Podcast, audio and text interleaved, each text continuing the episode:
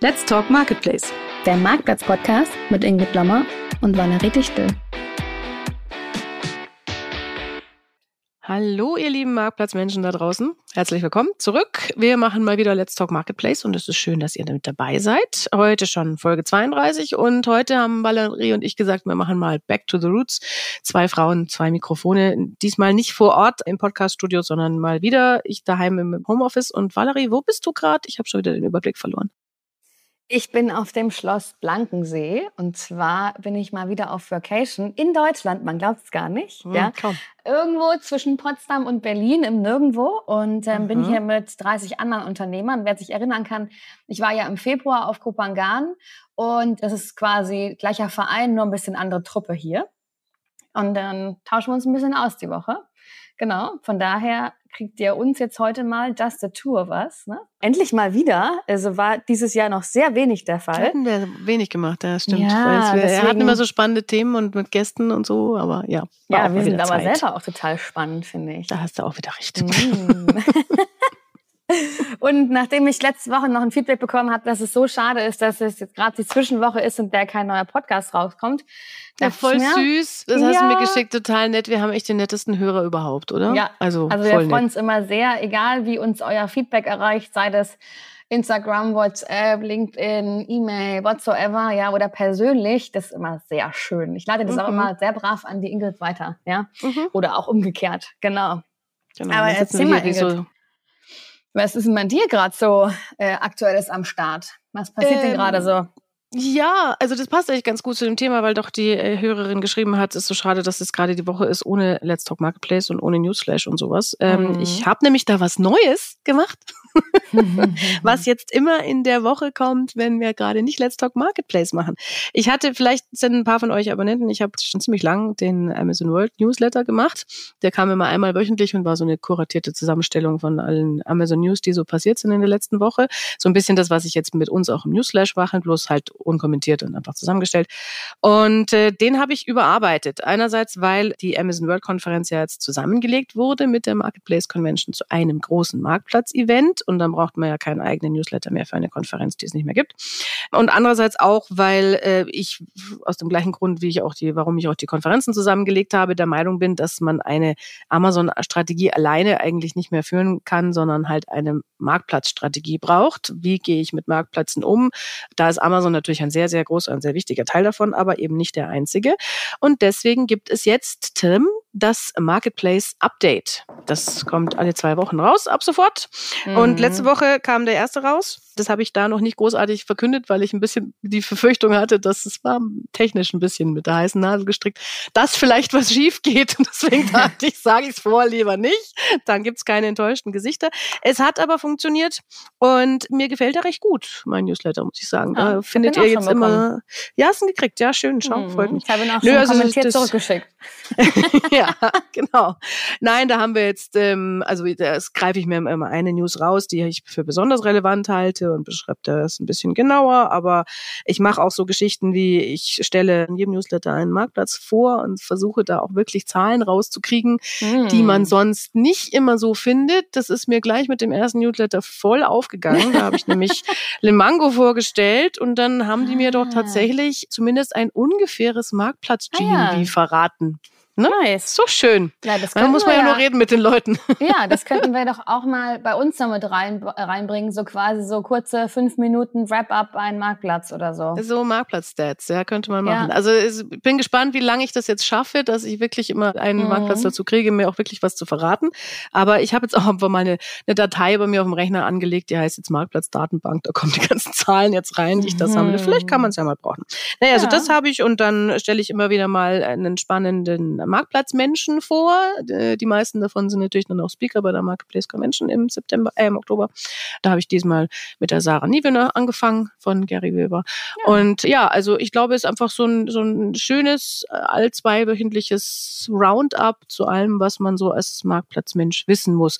Und dazwischen könnt ihr das ja dann immer bei uns hören. Ja, spannend. Ja. Spannend, spannend, spannend. Bin da ist ja einiges passiert. Tatsächlich mhm. bei mir auch. Ähm, mhm. Wir machen jetzt natürlich wieder die Marktplatz-Uni-Kurse. Im September fangen die wieder an, mhm. Beginnerkurs mhm. und Advanced-Kurs. Für alle, die sagen, hey, wie, wie können wir es noch besser, profitabler, noch geiler machen im Marktplatz-Business? Und Dazu gibt's noch eine ganz neue Idee und die habe ich ehrlicherweise so noch gar nicht groß geteilt. Das heißt, ihr seid jetzt die Ersten hier. Es wird eine Marktplatz Mastermind geben für Modemarken, Sportmarken, Schuhmarken, die richtig groß sind. Und zwar, ja, bringen wir da einfach so die Top Head of Marktplatz Business zusammen und ja, schauen mal, wie wir gemeinsam Dinge lösen können, wie wir da mit AI auch nochmal schauen, hey, wie können wir denn AI für Marktplatz ja einfach lösen, integrieren und wie können wir gemeinsam noch besser werden? Weil sind wir mal ganz ehrlich, auch wenn wir im Wettbewerb stehen, haben wir trotzdem die gleichen Herausforderungen mhm. oftmals, mhm. ja. Und ein anderer hat es vielleicht schon mal gelöst für uns und wir vielleicht für jemand anderen und da sind wir einfach gemeinsam besser und ich glaube auch nicht an Konkurrenz, sondern an gemeinsam ist besser. Deswegen bin ich ja zum Beispiel auch hier jetzt im Vocation Club und das ist quasi auch so ein bisschen die Idee, so Art Vocation Club für, ja, für einen Marktplatz zu machen und tatsächlich wird es auch im September starten hier auf dem Schloss. Cool. Genau. Ah, okay. Hast ja. du gleich die Location genutzt? Genau, also gleich mit Offline-Event, weil ich finde, mhm. du verbindest dich einfach offline viel besser oder du hast einfach mal mehr Gespräche zwischen den Zeilen, als wenn du dich halt immer nur so online triffst. Ja, voll. Also gerade ja. bei, bei so einer Mastermind-Geschichte, wo du dann da auch da so die, die großen Brands zusammenholst, da muss man ja so ein bisschen, ähm, ja, ja. gemütliche Atmosphäre schaffen. Und genau. Es geht eins zu eins halt doch besser. So ein bisschen Lagerfeuer, ja, cool. ein bisschen Genau, Werwolf spielen, nein. Mhm. Gitarre, ja. ja, my lord. Ja, ja, ja, kommt morgen. Okay. ja, sehr cool, dass das jetzt schon anfängt. Mhm. Ist ja, ist ja, ja, nicht schlecht. Ja, ja, ja. Es äh, mhm. dreht sich immer weiter, oder? Und äh, man darf da immer mit neuen Ideen kommen und schauen, mhm. okay, wohin entwickelt sich's? Was macht man selbst gerne? Was kann man vielleicht in die Businesswelt bringen, in der man selber sich äh, befindet? Und das ist so, ich sag mal so, die Mischung aus beiden. Das mhm. Beste. Ja. Da sind wir eigentlich auch schon ziemlich bei unserem Thema heute. Gell? wir wollten nämlich, wir haben ja jetzt gedacht, so Mitte des Jahres und Mitte des schwierigen Jahres, da wollen wir mal ein bisschen drüber sprechen, wie hat sich die Marktplatzbranche entwickelt bisher in den letzten zwei Jahren, wo stehen wir aktuell, was machen wir mit den großen Verwerfungen in diesem Jahr und wie geht's jetzt eigentlich weiter und wie muss man eben auch vielleicht das eine oder andere neu denken ähm, oder die eine oder andere Gewissheit aus den letzten Jahren auch wieder über Bord werfen. Genau darüber sprechen wir dann nachher noch ein bisschen ausführlicher. Mhm. Mhm. Genau. Heute wird es ein Valerie und Ingrid plaudern ein bisschen aus dem Nähkästchen. Aber heute, und das habe ich auch von hier mitgebracht, habe ich mal okay. ein neues Spiel mitgebracht. Und okay. zwar nennt sich das Quiz Battle habe ich mir abgekupfert von dem Versicherungsgeflüster-Podcast von Patrick, der auch hier mit auf Vacation war. Mhm. Und äh, das funktioniert quasi so. Wir haben quasi einen äh, Hut und in dem Hut sind viele Fragen. Und aus den Fragen ziehst du mal und zieh ich mal. Tatsächlich jetzt gerade vielleicht mal imaginär die Frage, weil bisschen schwierig so digital mit Hut ziehen. Und dann frage ich dich einfach, was du von dem Thema hältst. Und heute haben wir das Oberthema Events, weil jetzt haben wir gerade den Event Juni, oder? Ich finde jetzt ja, so ab nächster Woche, was. ab nächster Woche, da geht so ab im Eventkalender bei mir, bei anderen in der Branche, Halleluja. Deswegen mhm. fangen wir doch mal an. Okay, also Ingrid, was hältst du denn von dem Erhalt on Marktplatz Events? Den Head- und Marktplatz-Events. Du meinst das, was äh, Movesell so angeleiert hat? Mhm. Okay, also ich war da bis jetzt einmal am Vorabend der E-Commerce Expo in Berlin, genau, da war ich. Und ich fand das äh, ganz cool, muss ich sagen. Also erstmal ist es natürlich nett, weil es ist, ist klein, es ist also relativ klein, ein bisschen familiär, man sperrt viele Leute mit einem gleichen Hintergrund in einen engen Raum und gibt ihnen Getränke. Das ist so die Idee dahinter. Und das ist ganz cool. Man kommt ins Gespräch auf jeden Fall, vor allem so, je länger der Abend, desto schöner die Gäste und desto tiefer die Gespräche. Also ich finde es gut. Ich muss aber auch sagen, ich finde es auch deswegen gut, weil ich jetzt mittlerweile in der Branche halbwegs bekannt genug bin, dass Leute auf mich zukommen und mich anlabern ah. und dann mit mir ins Gespräch kommen, weil ich habe ja schon mal gesagt, ich habe ja dieses Gesichtserkennungsproblem. Das ja. heißt, ich stehe in solchen solchen nicht geführten Events, wo es halt heißt, mit da hast du Bier, fang an dich zu unterhalten und weiß erstmal nicht so recht wohin. Mhm. Und das war also vor allem vor ein paar Jahren, wo ich noch nicht so tief drin war in der Branche, besonders schlimm. Mittlerweile kenne ich wenigstens so ein paar Pappenheimer mm. und kann die mm. dann bitten, mich weiterzureichen. Aber so reine Networking-Events finde ich immer noch als ein äh, Mensch, der da nicht so total wie so der Fisch im Wasser unterwegs ist, manchmal mm. herausfordernd. Okay. Muss ich sagen. Ja. Gut, dann weiß genau. ich ja, wie ich damit umgehen soll, weil im Oktober kommt da eventuell was mit der Marktplatz-Uni zusammen. Okay. Schauen wir mal. Im Oktober, zufällig angelehnt an ein anderes Event. Ich weiß nicht. Was hältst was, was ich von der Marktplatz Convention halte, wäre vielleicht die nächste Frage. Ja, ich glaube, das passt da ganz von rein. Was? Weil Valerie hältst du denn zufällig von dem, äh, äh sage ich jetzt mal, wichtigsten Marktplatz-Event Deutschlands, der Marketplace Convention? Also von der wichtigsten Marktplatz Convention Konferenz, mhm. die die genau. allerwichtigste Podcast-Schwester organisiert. Ja, der ja. zum Beispiel. Mhm. Ja, ganz wichtig natürlich. Nee, ohne Witz, super wichtig. Also ich finde, du hast da was aufgestellt, was immer wichtiger wird und tatsächlich machst du dem ECD ganz gut Konkurrenz, würde ich sagen. Dö. Oh. Ja, Dö, doch, würde ich schon sagen. Ja, okay. schon. Ja, also wenn ich jetzt so höre, mich so umhöre, muss man aber auch sagen, der ECD fängt ja, ist jetzt im Juli, da sind halt echt auch einfach viele Leute im Urlaub. Da ist Ende Oktober tatsächlich mit der Marktplatz Convention, der steht schon bei vielen im Kalender. Mhm. Das ist mhm. schön. Das freut mhm. mich. Mhm. Haben auch schon, ey, sie haben schon wieder mehr Tickets verkauft. Sehr gut, Ach, sehr gut. Läuft ganz gut. Mhm. Schön, freut mich. Okay, also Ingrid, was hältst du von der K5?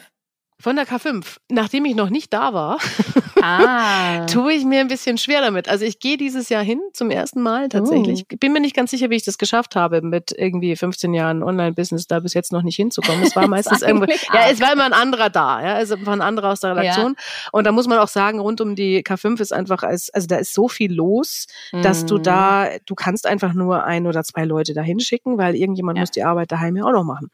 Und da war ich jetzt eigentlich, eigentlich immer daheim. Dieses Jahr fahre ich zum ersten Mal. Und also allein deswegen, daran sieht man schon, ja, ich würde sagen, dieses, das entscheidende Digital-Event im deutschen Bereich also ja, oder im Dachraum, würde ich ja, sagen. Ja, ja genau. Also ich bin wirklich gespannt, weil ich habe viel Unterschiedliches gehört, das weitgehend, also extrem weitgehend positiv. Es ist aber so, dass ich das Gefühl habe, sie erreicht langsam eine gewisse kritische Masse mit irgendwie mhm. 5000 Besuchern oder sowas, wo du halt jetzt schon weg bist von diesem ganz familiären, der, die Crème de la Crème der Branche trifft mhm. sich und tauscht sich aus Gefühl, was es am Anfang war, mhm. zu eben hin zu einem größeren ähm, Event, das ja. eher vielleicht in Richtung Shop Talk geht oder so, ja, also mhm. wo halt einfach du dann die, die Größe ist und die Relevanz ist weiterhin da, ob dieser enge Austausch weiterhin gelingt, auch in mhm. dieser großen Umfeld, da bin ich gespannt. Ja, Was also hältst du davon? Du warst ich, ja schon mal da, oder? Ich war letztes Jahr und ähm, ich muss sagen, ich war sogar recht wenig auf den Talks und bin eigentlich immer zwischen im Flur irgendwo rumgelaufen und habe gequatscht. Also es geht schon. Mhm. Und dann abends die Party ist auch nochmal ganz gut, um also einfach mal ein bisschen andere Gespräche noch zu führen und einfach mal zusammen Spaß zu haben und nicht nur immer über Business zu reden, weil ich meine, davon lebt's ja auch, ne, gemeinsamen Erlebnissen. Und ich habe tatsächlich also die meisten meiner relevanten Partner und äh, auch viele Kunden getroffen. Also das war schon echt gut. Tatsächlich wäre ich dieses Jahr eigentlich nicht gegangen, weil der ECD ja zum Beispiel jetzt Anfang mhm. Juli stattfindet. Und es war mir eigentlich ein bisschen zu eng. Aber wie es der Zufall so will, wurde ich als Moderatorin angefragt. Und das heißt, ihr könnt mich jetzt auf der Google Experience, also auf der Experience Stage, sponsert bei Google, dürft ihr mich jetzt bestaunen oder könnt mich einfach dazwischen besuchen. genau. Sehr cool. Ja, da komme ich auf jeden ja. Fall mal vorbei. Das schaue ich mir mhm. was an, was du, was du da auf der Bühne so treibst. Ja. äh, ja. Da bin ich gespannt, ja, genau. Ja, so Ingrid, was hältst du denn vom Merchant Day? Vom, vom Merchant, Merchant Day. Day. Da kann ich nicht viel von halten, weil ich noch nie da war tatsächlich. Also ich, ah, ich höre von dem immer nur und es scheint das Programm kenne ich natürlich und die haben da immer ein recht hochwertiges Programm, sehr Amazon-lastig halt. Aber also für die Amazon-Bubble ist es auf jeden Fall ein wichtiger Termin von dem, was ich so ja. höre. Also für die Amazon-Operativ-Bubble. Da muss man da sein und es ist wohl auch immer, also auch immer ein fetzen Event und sie haben immer eine Menge Spaß. Aber und inhaltlich sieht's auch gut aus ja, wie gesagt, vor Ort war ich noch nicht, deswegen keine Ahnung. Hm. Ja, nee, ich auch nicht. Ja. Okay, dann ziehe ich jetzt wieder aus dem Hut. Ähm, ja. ECD, was hältst du vom ECD? Das ist eins von den Events, wo ich dieses Jahr auch zum ersten Mal hingehe. Sag was? mir mal, was ich da zu erwarten habe. Ist das dein Ernst? Ja. Oh, ne Witz. Ich glaub's dir ja. gar nicht, Ingrid. Du, ich ei, bin ei, nicht ei. so in dieser Fashion-Bubble unterwegs gewesen bisher, zumindest nicht, bis ich dich getroffen habe. Okay, aber ECD ist doch das wichtigste Marktplatz-Event in der Branche. Was ist los bei dir, Ingrid? Ja, für Modemenschen. Ja, nee. Auch für Schuhmenschen. Okay, okay ja dann. und Sportmenschen. ja. okay, okay, nee, also tatsächlich, ich finde, für mich war der ECD schon immer das wichtigste Marktplatz-Event. Ja, vielleicht mhm. mit Mode, Sport, Schuhe, klar, aber auch andere Branchen. Und ich habe mir die Gästeliste mal angeschaut. Ich habe mein mhm. Ticket natürlich schon. Wir veranstalten ja das Marktplatz Uni Summit am Abend davor oder am Tag mhm. davor. Aber ich, also die Gästeliste, da dachte ich mir, kenne ich, kenne ich, kenne ich, ah, den nicht, okay, kenne ich, kenne ich, kenne ich. Mhm. Also es war so wirklich so, ich glaube, 70, 80 Prozent der Leute, die kommen, habe ich schon irgendwo Verbindung oder Kontakt gehabt. Also mhm. das wird ein tougher Tag, ja, weil ich gefühlt gar nicht so viel quatschen kann, wie da Leute sind, mit denen ich gern quatschen möchte. Ja, also das mhm. wird gut. Ja, es wird richtig gut. Da freue ich mich schon. ich bin richtig okay. heiß auf den ECD. Ja, ich okay. richtig Bock drauf. Ja, endlich mal wieder. Jetzt war es ja so lange nicht. Genau. Okay. Okay, ja, cool. Also, ich bin gespannt haben wir unser Quiz-Battle Jungfernfahrt geschafft. Schauen wir mal, ob wir das noch verbessern können. mhm. Und jetzt würde ich mal sagen, Trommelwirbel, gibt's mal wieder Newsflash. Newsflash. Ja, gerne. Erzähl.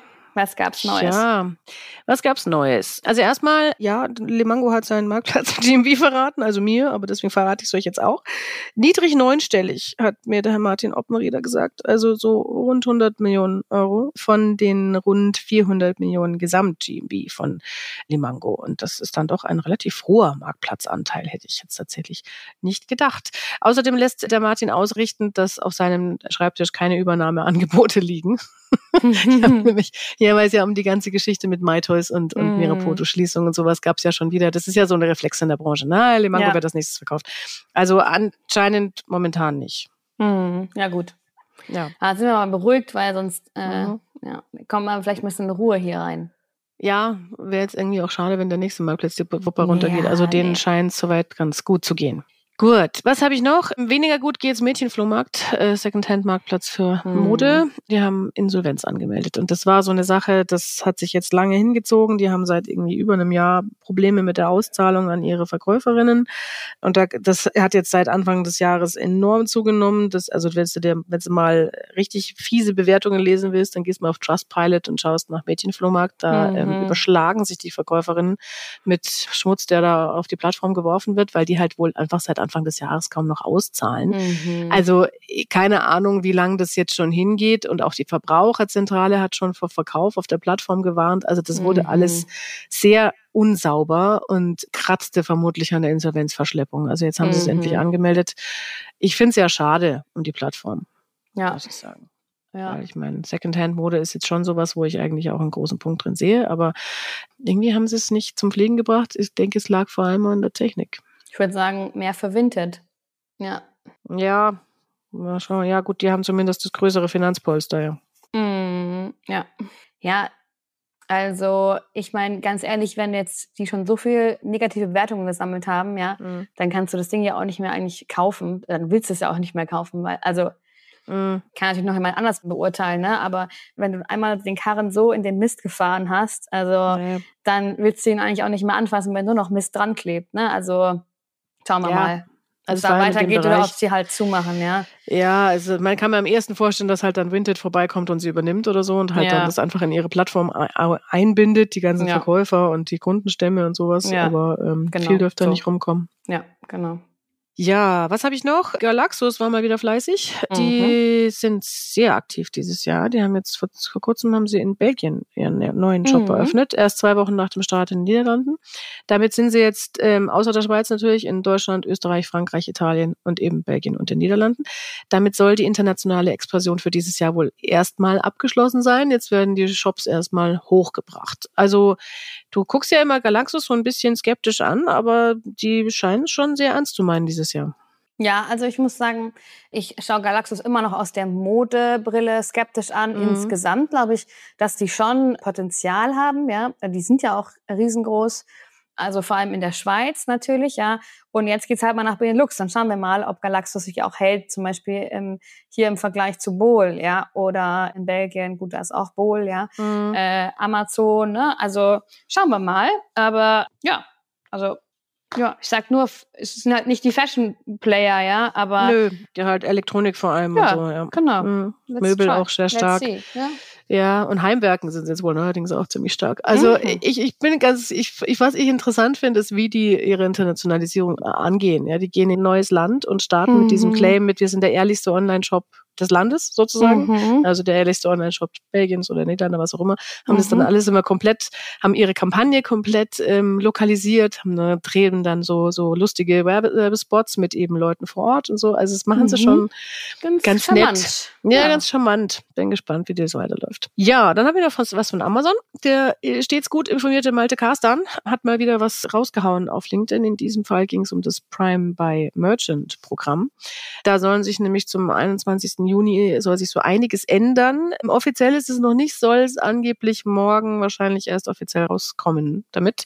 Gucken wir mal, was, wie viel Amazon davon offiziell bestätigt und wie viel nicht. Aber so wie es aussieht, musste sich Amazon anscheinend den EU-Regulierungen beugen und das Seller Fulfilled Programm etwas öffnen und mehr Sellern die Möglichkeit geben, eben das Prime-Siegel zu bekommen, auch wenn sie selbst verschicken.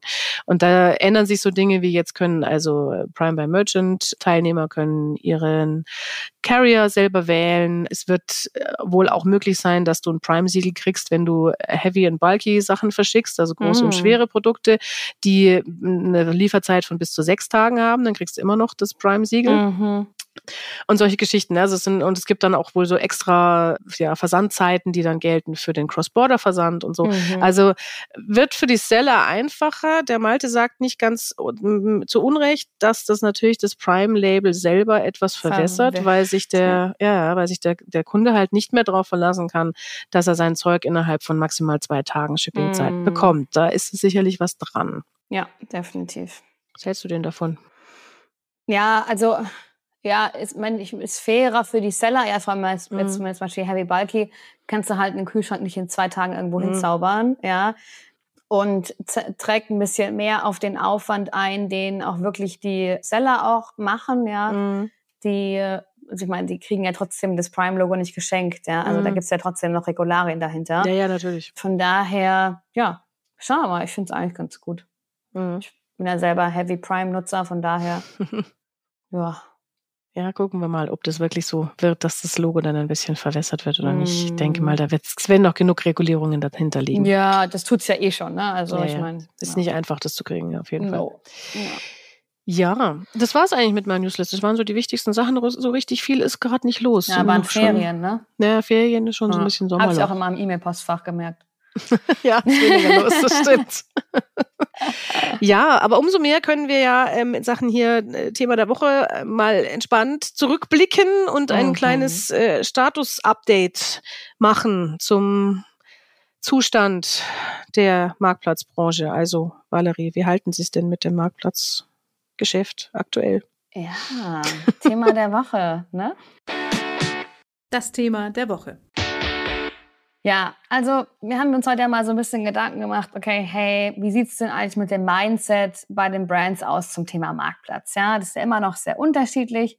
Ich sehe da zum Beispiel einen riesigen Unterschied zwischen Brands, die aus dem B2B Wholesale kommen, versus rein D2C Brands. Ja, also so eine reine B2B Wholesale Brand, ja, die haben einfach intern immer noch oft einfach Kämpfe. Was ist Marktplatz über Business überhaupt? Ja, dann haben wir da einfach oft interne Kämpfen, Wholesale-Kämpfe gegen Marktplatz und so weiter. Da kommen wir später nochmal drauf, ja, weil die ganze Firma, die ganzen Prozesse sind einfach 100 Prozent auf Wholesale, B2B ausgerichtet. Ja, und jetzt kommt dann jemand, der sagt dann so, ja, können wir nicht Marktplatz machen oder die wollen Marktplatz integrieren. Und dann heißt es so, ja, wir haben das doch schon immer so gemacht, was sollen wir jetzt damit Marktplatz? Und das ist mehr Arbeit und überhaupt.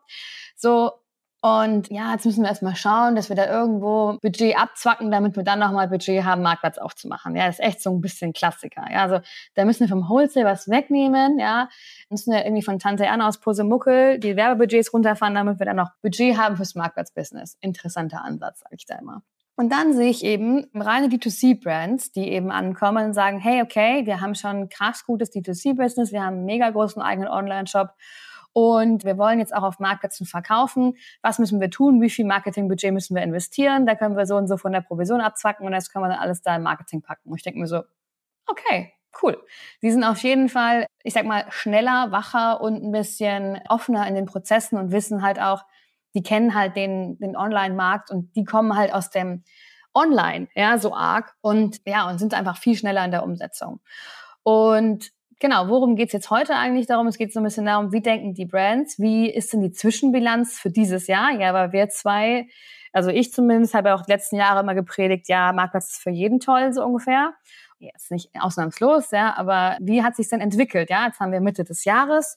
Wie sieht's da eigentlich aus? Ja, und dann haben wir uns, haben wir uns eine Umfrage geschnappt von Oliver Wyman. Mhm. Gab es eine Umfrage von 2018 bis 2020 wurde die durchgeführt die wurde nicht leider neu aufgelegt, unter 110 C-Level-Managern. Und die wurden gefragt, welche Rolle denn Marktplatzbusiness auf der C-Level-Agenda hat. Ja, 2018, 2019, 2020.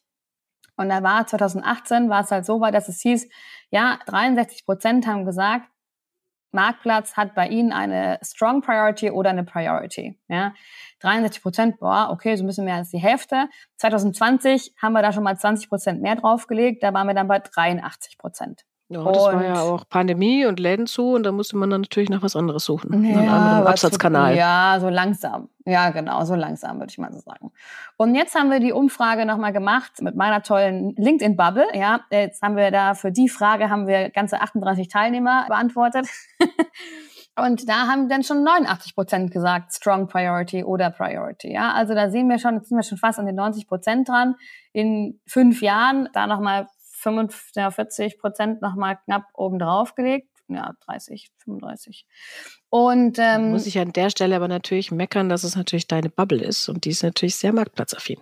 Ja, genau. Das könnten wir, mhm. dieses Argument könnten wir auf jeden Fall bei jeder dieser Fragen anmerken. Mhm. Aber das Argument ist bei der nächsten Frage-Antwort noch, noch viel relevanter. die zweite Frage, die gestellt wurde, ist dann quasi nicht nur, okay, welche Priorität hat es auf der Agenda? Die zweite Frage ist, wie ready seid ihr denn, das Business auf Marktplätzen zu managen? Ja? Und da war es nämlich genau umgekehrt. Da hieß es dann 2018, 75 Prozent dieser C-Level-Manager haben angegeben, dass sie zu 75 Prozent sehr schlecht bis schlecht fähig sind, das zu managen. Also eher so grobe Katastrophe, ja. Mhm. Und 2020 waren es immer noch 72 Prozent gesagt, die gesagt haben, äh, geht ja geht ja mal gar nicht, ja. Also ich meine, jetzt muss man sich mal vorstellen, es ist ja fast drei Viertel, die sagen, nee, äh, wir haben wirklich, wir haben zwar mega Bock drauf, aber wir haben null Plan. Ja, ja wir wissen nicht, wie es geht. So, ja. genau. Und da haben wir auch die Umfrage dieses Jahr gemacht, auch wieder in meinem Netzwerk. Und mhm. da haben 34 Personen geantwortet. Also die Umfrage wurde bei mir immer an verschiedenen Tagen gemacht, ja. Mhm. Und da haben jetzt sechs Prozent haben angegeben, dass sie schlecht drin sind. Und 94 Prozent haben gesagt, sie sind echt ready bis, also gut ready bis sehr gut ready. Und das war schon so, einfach die absolute Umkehrung des Ganzen. Ja gut, das siehst du halt, die hören alle unseren Podcast und deswegen sind sie ja. total ready. Ja, würde ich auch sagen, habe auch gesagt, Marktplatz-Uni hilft was. Der Podcast ja, genau. bildet die Leute so gut vor, dass Voll wir da einfach, einfach 180 Grad gedreht sind, ja. Mhm. Und mhm. ja, genau. Und die LinkedIn-Beiträge, die wir schreiben, die zahlen auch drauf ein. Ja, total. Ja, wobei ich muss auch sagen, ich habe schon, das habe ich schon auch in der Argumentation von meiner Umfrage gebracht und dann hieß aber auch von, als Kommentar kam dann auch, ja, Valerie, mag schon sein, dass es deine Bubble ist, das mag wohl, wohl gut dazu beitragen. Und wir als Marke haben uns da halt auch echt nochmal reingehängt in den letzten ja. drei Jahren, ja. Covid war einfach ein krasser Katalysator. Wir mussten ja. Wir konnten nicht mehr über ja. den Handel verkaufen. Wir waren gezwungen, uns auf Marktplätze zu fokussieren und zwar in einem Affenzahn. Weil woanders ging es ja nicht. So. Mhm. Und das hat natürlich auch sehr stark zu diesen, dieser Kehrtwende beigetragen, dass jetzt nicht mehr alle wie blinde Hühner durch die Gegend laufen und sagen, juhu, wir wollen, sondern dass wir vielleicht immer noch wie Hühner durch die Gegend laufen, aber links und rechts wissen, was passiert. Ja. Ja, da, das ist sicherlich so. Ja, also sicherlich auch, wenn jetzt Oliver Weimann die Fra Umfrage heute nochmal machen würde, wäre der Wert deutlich besser als ja. 2020. Da bin ich mir schon auch sicher. Sicherlich jetzt nicht so extrem wie jetzt ähm, in deiner Umfrage, aber die grundsätzliche Richtung ist schon klar. Man, man, wie der Kommentator geschrieben hat, man konnte ja nicht anders. Ja, genau. Deswegen, ja, und Fall. dann haben wir nochmal eine dritte Frage oben drauf gelegt, weil mhm. wir gesagt haben, okay, was ist denn jetzt euer Fokus? Ja, im Marktplatzgeschehen. Da haben dann sogar 53 Personen drauf geantwortet. Mhm. Und was würdest du schätzen? Wie war das Ergebnis? Naja, der heiße Scheiß des Jahres, würde ich sagen. Profitabilität ganz oben. Yes, genau. Mhm. 60 Prozent haben gesagt, Profitabilität ist der Oberfokus. 21 Prozent haben gesagt Wachstum, 15 Prozent Brand, Brand Awareness, Visibility und dann war noch 4 Prozent der Rest andere. Mhm. Und dann hat eine Riesendiskussion angefangen zwischen ja, okay, wir wollen Profitabilität vor Wachstum oder die andere haben dann, äh, manche gab es dann gesagt haben, ja, wir wollen Profitabilität und Wachstum mhm. und dann ist da so eine Riesendiskussion ausgebrochen. Aber ich meine, im Endeffekt, ja, du brauchst natürlich schon ein gewisses Wachstum, um Profitabilität zu erzielen, ja. Aber da war klar, okay, der heiße Scheiß, wie du es so schön sagst, ja, ist einfach Profitabilität, was wir schon das ganze Jahr halt sagen. Und ja. für mich hat sich da ein ganz gutes Bild ergeben und zwar ich finde, ich meine, wir sind ja alle so ein bisschen Surfer der Marktplatzwelle gewesen. Ja, kann man sich vorstellen. Wir sind alle auf dieser Marktplatzwelle geschwommen und dieses Jahr hat, ist die Welle gebrochen. Ja, und dann gab's welche, die sind halt einfach nur auf ihrem Brett so rumgeflackt und ähm, sind jetzt in der Welle mit untergegangen, weil die gebrochen sind und die waren halt keine guten Surfer.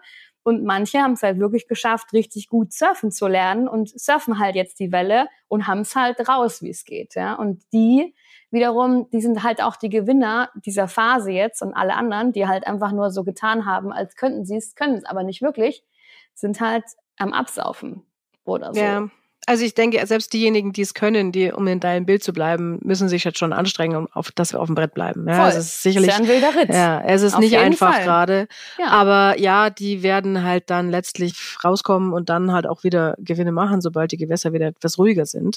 Aber ja, momentan, da trennt sich gerade die, die Spreu vom Weizen und die, die guten Surfer von den, von den Landeiern. Ja. Das ist schon richtig so. Trotzdem ist natürlich die Sache mit der Profitabilität und darüber haben wir auch in den letzten Folgen vor allem immer wieder mal geredet. Auch da muss ich jetzt speziell an die Mem Memjau denken, wo wir über Reporting gesprochen haben und so. Meinte ja. mit, er schaut sich jedes einzelne Produkt ganz genau an. Weil man muss ja nun schon sagen, die Kostenstrukturen in diesem Jahr sind so, dass das mit der Profitabilität auf Marktplätzen immer schwieriger wird. Ne? Also ich meine, die Marktplätze wollen immer mehr Geld haben, die Logistik-Carrier wollen immer mehr Geld haben, die Kunden selber geben kein Geld aus oder schicken mhm. viel mehr zurück oder so. Customer Journeys werden länger, Werbung wird teurer, you name it. Und dann muss man natürlich sagen, dass der Verkauf über den Marktplatz unter solchen Umständen teurer ist als der im eigenen Shop, wenn du jetzt nur auf Profitabilität schaust und nicht auf Umsatz. Sprich, müssen wir dieses Jahr die Frage stellen, ob sich Marktplatz denn tatsächlich noch lohnt, ob das wirklich noch die Antwort auf alle Businessfragen ist? Also ich meine, die Frage sollte man sich so immer stellen, aber man sollte sich auch stellen, die Frage stellen, was ist wirklich profitabler? Ne? Also ich würde zum Beispiel nicht per se sagen, dass im eigenen Shop das profitabler ist als im Marktplatzbusiness. Ne? Also ja, klar, Kosten sind angestiegen im Marktplatzbusiness, aber auch im, im eigenen Online-Shop, ja, wenn wir jetzt, jetzt mal den Vergleich ziehen würden. Und die Kosten, Logistikkosten sind da ja auch gestiegen. Also das ist jetzt ja nicht so, als wären es nur im Marktplatzbusiness die Kosten gestiegen, sondern halt insgesamt. Und mhm. ich würde sagen, insgesamt verändert sich der Markt halt auch stark. Und wenn, was wir, was ich auch schon sehe, ist einfach, wenn wir jetzt einfach nur mal die die Wholesale-Teams vergleichen von der Struktur, ja, und die Marktplatzteams, ja, dann äh, verantwortet das Wholesale-Team mittlerweile vielleicht immer noch, keine Ahnung, 60 Prozent des Umsatzes und Marktplatz vielleicht 40, ja, jetzt mal so ganz grob. Und im Wholesale-Team sind ja meistens richtig krass gut ausgebildete Leute, die seit Jahrzehnten B2B-Business machen, Wholesale. Da schicken die die besten Verkäufer zu Zalando, weil die wissen, okay, hey, im B2B, da wollen wir, das ist ein richtig wichtiger Kunde. Der Person, der zahlen wir auch richtig viel Geld, weil die so viel Erfahrung hat. Die hat so, und da schauen wir, dass es richtig gut platziert wird dort, ja. Und dann haben wir im Vergleich das Maklersteam, ja, und die machen wahrscheinlich so, sagen wir mal, 40 Prozent des Umsatzes. Sag, es sind nur 20, ja, aber im Vergleich dazu stehen da auch viele Millionen dahinter. Und dann sitzen da vielleicht so zwei, drei Hansel, sorry, dass, dass ich das so sage, ja, aber im Vergleich hast du halt eine ganze Wholesale Manager Armada da, die seit Jahrzehnten im Business sind, die halt riesenhohe Kosten auch verursachen im Vergleich zu dem, was sie vielleicht mittlerweile reinbringen, weil, sind wir mal ganz ehrlich, der Retail bricht ja auch gerade ein, ja. Also ist es ja nicht so, dass nur im Marktplatz da Marktplätze schließen. Also da sind wir ja auch gerade überhaupt nicht von Insolvenzen, also sind wir auch total tangiert im, im ja, Retail, ja, ja. Also Galeria, P&C, Reno, ja, you name it. Also ich meine, da mhm. ist auch viel los. Und dann viele investieren einfach nicht in ihr Marktplatzteam, ja. Der Content Manager, der ist dann vielleicht noch der Student, der dann sagt, ja, jetzt mach du mal den Content, weil da keiner Bock drauf hat, ja. Aber andererseits äh, überlegst du dir fünf Jahre, wie das Hangtag aussehen soll, damit es gut im Laden hängt und auf welchem Bügel du das Produkt hängst, aber welche Attribute das, der Artikel hat, damit der online geil gefunden wird und sich gut verkauft auf dem Marktplatz. Da gibst du dir halt nicht so viel Mühe. Und da ist halt auch ein großer Mismatch einfach in der auch in der Wertschätzung und in der Wertigkeit der Teams, wer jetzt, ich sag mal, auch mehr Macht oder mehr Power hat, einfach so, weil man halt schon länger da ist, weil man es ja schon immer so gemacht hat. Also das sehe ich halt immer noch und das höre ich immer noch wieder. Also ich habe ja mit ganz vielen Marken Gespräche, das höre ich immer noch so oft so, ja, der Wholesale gibt uns die Zahlen nicht oder die, die äh, arbeiten nicht mit uns zusammen und so. Und ich denke mir so, Leute, was ist eigentlich los bei euch? Ihr seid doch eine Brand, ja, aber da hast du halt einfach immer noch oftmals auch die Themen, ja. Dann hat der Wholesale-Vertrieb einfach nochmal andere Zahlen, ja, ähm, auch im variablen Gehalt, ja, die müssen auch ihre Umsätze einhalten. Und dann nimmt der Marktplatz Umsatz weg von dem Team. Ja. Unglaublich, ja. Und dann hast du wieder diese Machtkämpfe, diesen politischen Scheiß, sorry to say, ja. Und da muss ich sagen, das ist so ein bisschen der Grund, warum ich auch die Marktplatzuni gegründet habe, weil ich sag so, hey, die Marktplatzmanager, die kämpfen so oft allein auf weitem Flur, ist doch cool, wenn wir uns einfach mal so zumindest zusammenraufen und für die Marktplatzmanager so eine Community haben, wo sie wissen, ah, ich bin nicht allein, mir geht's nicht als einziger so, dass, ja, dass ich da so Kämpfe auszuführen habe. Und ja, das, das höre ich halt ich ganz oft. Ich meine, das von, von gut aufgestellten Online-Händlern kenne ich es, dass da der, wie soll man sagen, der Umsatz eines Unternehmens runtergerechnet wird auf den jeweiligen Mitarbeiter. Also wie viel Umsatz bringt mir die, konkret dieser Mitarbeiter ja. an dieser Position? Und daraus ent, entstehen dann auch Einstellungsentscheidungen für weitere. Ja, habe hab ich hier genug Potenzial? Geht da der Umsatz nach oben oder habe ich eine gewisse Grenze erreicht, dass meine Mitarbeiter so viel pro Kopf verdienen? Äh, und sich dabei vielleicht halb, halb tot arbeiten, dass ich jetzt in diese Abteilung einen neuen dazu tun kann. Gibt es diese Rechnung bei Brands auch? Ja, total. Ja, ja, klar. Ja, aber dann müsste man doch eigentlich sehen, dass das Marktplatzbusiness viel unter Umständen profitabler unterm Strich ist, weil einfach da weniger Leute hohe Umsätze schieben. Ja, schon, aber wenn du denen gar nicht das Potenzial, die Möglichkeit gibst, da überhaupt mal Gas zu geben, dann krebsen die halt immer rum. Ja, mhm. wenn du sie quasi schon mal Anfang beschneidest. Und ich höre das ganz oft so, ja, also wir haben uns das mit dem Marktplatzbusiness mal angeschaut und wenn wir dann Umsätze machen, ja, dann können wir mhm. auch mehr FTEs einplanen. Und dann sage ich so, ja, das ist ja nett. Und wenn ihr jetzt einen Laden baut und den aufmacht, ja, stellt ihr dann auch erst Leute rein, wenn der Laden Umsatz gemacht hat, oder wie ist das? Ist der dann da leer? Mhm. Oh ja, nee, äh, nee, natürlich nicht. Und da ich so, ja, okay, aber beim Marktplatz ist es doch genauso. Du brauchst erstmal Leute, die das aufbauen und die das dann jeden Tag bewirtschaften und ich sag mal imaginär die Kunden begrüßen und denen das verkaufen, auch wenn es nicht diese Verkäuferrolle ist, die man jetzt im Laden hat, sondern eine digitale Verkäuferrolle, ja, aber die musst du ja genauso bestücken und bespielen. Und wenn da keiner drin steht, der die Ware ordentlich aufbereitet, damit anhand der Daten ja, die Produkte gefunden werden können, gekauft werden können, ja, dann brauchst du nicht wundern, wenn du dein Potenzial nicht ausschöpfst. Aber viele sind einfach auch bei dem Potenzial, das sie haben, einfach noch blind, muss ich auch ganz ehrlich sagen. Ja, also es wird echt oft einfach unterschätzt und dann wirst du halt, wird es eben nicht so rein investiert. Und wenn du halt gar nicht rein investierst, dann kannst du auch nicht sehen, ah ja, so profitabel ist eine FTE für mich, ja. Mhm. Aber wird das unterschätzt? Ist es denn immer noch, also das, das, äh, an der Frage hänge ich dieses Jahr wirklich viel, ja, dass du einfach in der Auswahl stehst, mit in welchen Kanal investiere ich denn jetzt noch, weil jeder Kanal sich gerade schwer tut, ja. Also ich meine, auch die meisten Ketten werden jetzt wahrscheinlich kaum neue Filialen eröffnen mitten in der Krise. Und die Frage ist dann halt auch, okay, wie viel steckst du jetzt in den Kanal Marktplatz rein? Wie kannst du rausfinden, ob du aus dem noch ein bisschen mehr rauskriegst als jetzt in irgendeiner anderen, in irgendeinem anderen Unternehmensbereich, wo du jetzt vielleicht rein investieren kannst. Keine Ahnung. KI oder so. Ja, kann ja auch sein, mhm. dass du einfach beschließt mit dir, lassen unsere ganzen Vertriebskanäle auf einem Low-Level weiterlaufen und schauen lieber, dass wir hinter den Kulissen äh, Strukturen entmüllen oder schlanker gestalten und damit dann äh, Kosten einsparen und damit die Profitabilität fürs ganze Unternehmen erhöhen. Also das ist schon ein bisschen die Frage, ne? Aus deiner Umfrage kam raus, dass die, dass Marktplatz weiterhin eine hohe Relevanz hat in der C-Level-Agenda. Aber ist das wirklich so? Also außerhalb unserer Bubble?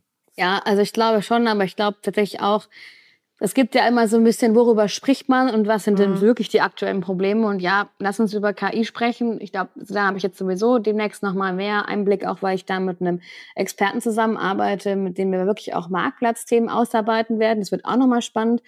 Aber ganz ehrlich, da spricht man halt viel drüber. Und ja, zum Beispiel, ich mhm. arbeite mhm. auch mit ChatGPT, wenn ich irgendwelche Newsletter-Titel schreiben soll oder mal nicht weiß, wie ich es jetzt formulieren soll.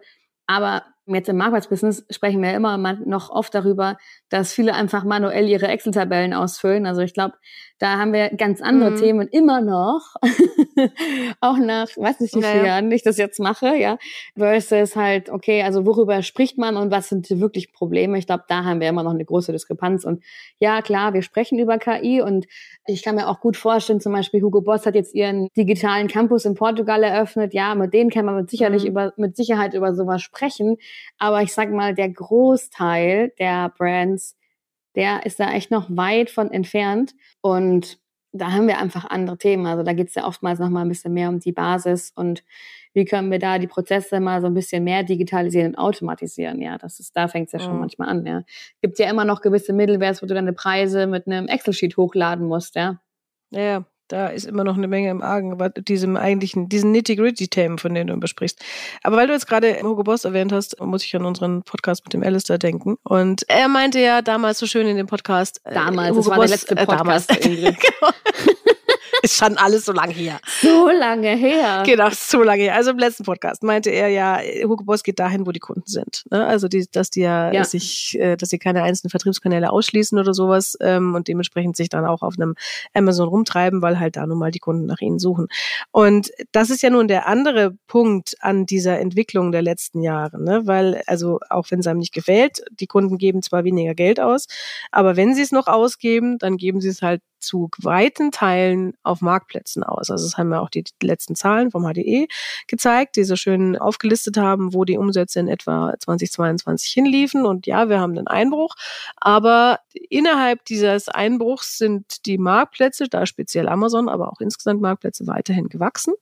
Und rund 60 Prozent aller Umsätze laufen nun mal dahin. Das heißt, muss man sich nicht vielleicht doch in dem ganzen Profitabilitätsgedanken auch irgendwo die Frage stellen, wo denn die Umsätze herkommen sollen, wenn man auf diesen Vertriebskanal verzichtet, weil er einem zu kompliziert, zu teuer, zu aufwendig, zu whatever ist. Also wo kriegt man denn seine Kunden noch her? Gerade als kleinere oder mittlere Brand, die jetzt vielleicht nicht wie Nike die Kunden in Scharen in den eigenen Shop locken kann. Ja, also ich finde den Ansatz, den Alice da auch schon gesagt hat, dieses Ich bin da, wo mein Kunde ist, oder auch genau wie Amazon das macht, ja, mhm. Customer Centric, ja, wir orientieren uns daran, was der Kunde braucht, was er möchte, was wir ihm bieten möchten, ist einfach immer noch der beste Ansatz, ja. Nicht wir schreiben ihm vor, wo er uns zu kaufen hat, sondern wir sind mhm. da, wo der Kunde ist. Und das heißt natürlich aber auch nicht, dass ich jetzt wild streue und sage, ich packe jetzt überall meine Produkte drauf, weil schau mal, irgendwas wird schon funktionieren, sondern da wirklich zu sagen, okay, was macht Sinn, was macht keinen Sinn und da wirklich dediziert auszuwählen, was macht denn für uns als Marke Sinn und was können wir auch stemmen. Ja, wo liegt wirklich mhm. das meiste Potenzial? Und wenn ich, wenn ich jetzt eine Modemarke bin, dann wird das meiste Potenzial aktuell wahrscheinlich auf Zalando liegen. Ja, und dann mhm. schaue ich halt, okay, wie kann ich den bestmöglich lösen. Und wenn wir den gemacht haben, dann gehen wir vielleicht noch auf mehrere Länder da oder schauen halt, okay, in welchem Land läuft es da besonders gut? Welche Marktplätze gibt es da noch? Okay, dann gehen wir halt in den Ländern noch auf einen zweiten Marktplatz. So.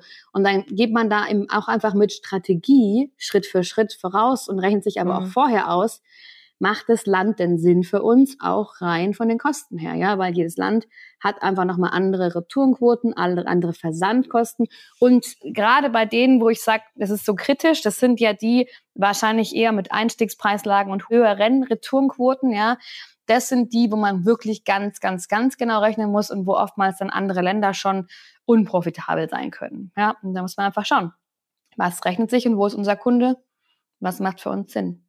Ja, aber sich komplett zu verabschieden von Plattformen, weil man vielleicht einfach aufgrund der in, auch, auch aufgrund der internen Strukturen und des fehlenden Know-hows den, den Kanalmarktplatz aktuell nicht profitabel bespielen kann, macht ja nun auch keinen Sinn. Ne? Weil nee. ich meine, klar, wenn du nichts verkaufst und nichts ausgibst, ist deine Profitabilität bei 100 Prozent. Aber ein Business hast halt dann nicht mehr. Genau. Deswegen so. besser investieren in die Marktplatz-Uni, in den Kurs. Ja, da lernt ihr, wie man das macht. Da machen wir das auch an eurem Beispiel. Und dann können wir rausfinden, was macht denn Sinn, was macht keinen Sinn und nicht, dass man sich da verrennt, ja, weil das gibt's halt auch so. Ja. Ja, dann haben wir jetzt eigentlich den Status quo ziemlich umrissen und bevor wir jetzt wieder nur jammern, dass wir immer nur über Profitabilität reden und dass es alles doof ist und so, äh, was machen wir denn jetzt? Damit, Valerie? Machen wir eine schöne Conclusion mit einem schönen ja, Ausblick. Ich sehe das so ein bisschen wie im Aktiengame. Ne? Also wenn du selber investierst, ja, dein eigenes Vermögen, dann setzt ja auch nicht alles auf die Amazon-Aktie, ja, weil das mag eine Weile gut gehen. Spreche aus Erfahrung und dann ist es vielleicht auch mal hm. wieder ein bisschen nicht mehr so geil, ja. ähm, sondern du setzt ja da auch auf Risikostreuung. Ja, du setzt, du kaufst Aktien vielleicht in verschiedenen Ländern, dann investierst du vielleicht noch in, keine Ahnung, Krypto zum Beispiel, ja, machen jetzt auch nicht so viele, weil sehr risikoreich, aber du schaffst dir auch eine gewisse Base. Da hast du Aktien, da hast du eine stabile Dividende, ja, das ist so dein Butter- und Brotgeschäft. Da wächst du vielleicht jetzt nicht so mega krass, aber du hast eine solide Basis. Und dann pickst du dir halt welche raus, wo du sagst, okay, die sind spekulativ, aber die können uns vielleicht die haben einfach ein mega Potenzial. Die sind vielleicht neu am Markt. Wie jetzt, keine Ahnung, zum Beispiel ein Trendiol. Ja, wenn es zu unserer Marke passt, okay, lass mhm. mal vielleicht ausprobieren. Schauen wir halt mal. Und im Grunde genommen geht's da genauso wie im Aktien- oder im Investitionsgame. Ja, du brauchst einfach, du musst einfach Risiko streuen. Ja, wenn eins gegen die Wand fährt, dann ist es halt okay, hm, nicht so geil, dann fehlt uns vielleicht was. Aber dann sind wir nicht mit der gesamten Brand an die Wand gefahren, sondern halt mit einem Teil. Wir wissen, wir finden andere Lösungen, andere Möglichkeiten, das wieder aufzufangen. Ja, ich glaube, das ist im Grunde genommen dieses, es muss einfach in Balance sein. Ja, es muss in der Balance sein, was die Profitabilität betrifft, was die Risikostreuung betrifft. Und dann ist es immer noch ein solides Spiel oder ein solides, ja, Business, das man da auch aufbauen kann, mit immer noch einem richtig hohen Potenzial. Man muss das nur einfach richtig gut spielen. Aha. Also zusammengefasst, es kommt darauf an. Mm, nein, nein.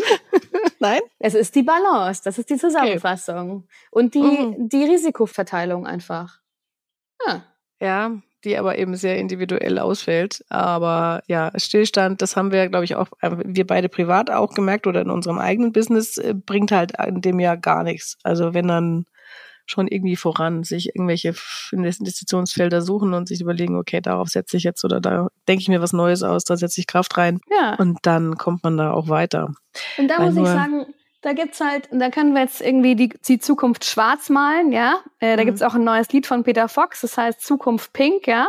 Kannst sagen, entweder du malst alles schwarz oder du malst dir halt die Zukunft pink, weil du halt schaust, okay, wie finde ich Lösungen, auch wenn Elon Musk mein Mars-Projekt an die Wand gefahren hat, ja. Wie kannst du es eben, ja, für dich gut sehen und positiv sehen und da auch so gestärkt in die Zukunft gehen, ja, und auch mit einem positiven mhm. Mindset, weil wenn du immer nur rumjammerst, ja, dann wird's auch nicht besser und dann verstrickst du dich halt in deinen eigenen Sumpf. Die Frage ist, ja, wie kannst du da dein Game spielen und das in Pink am besten? Mhm.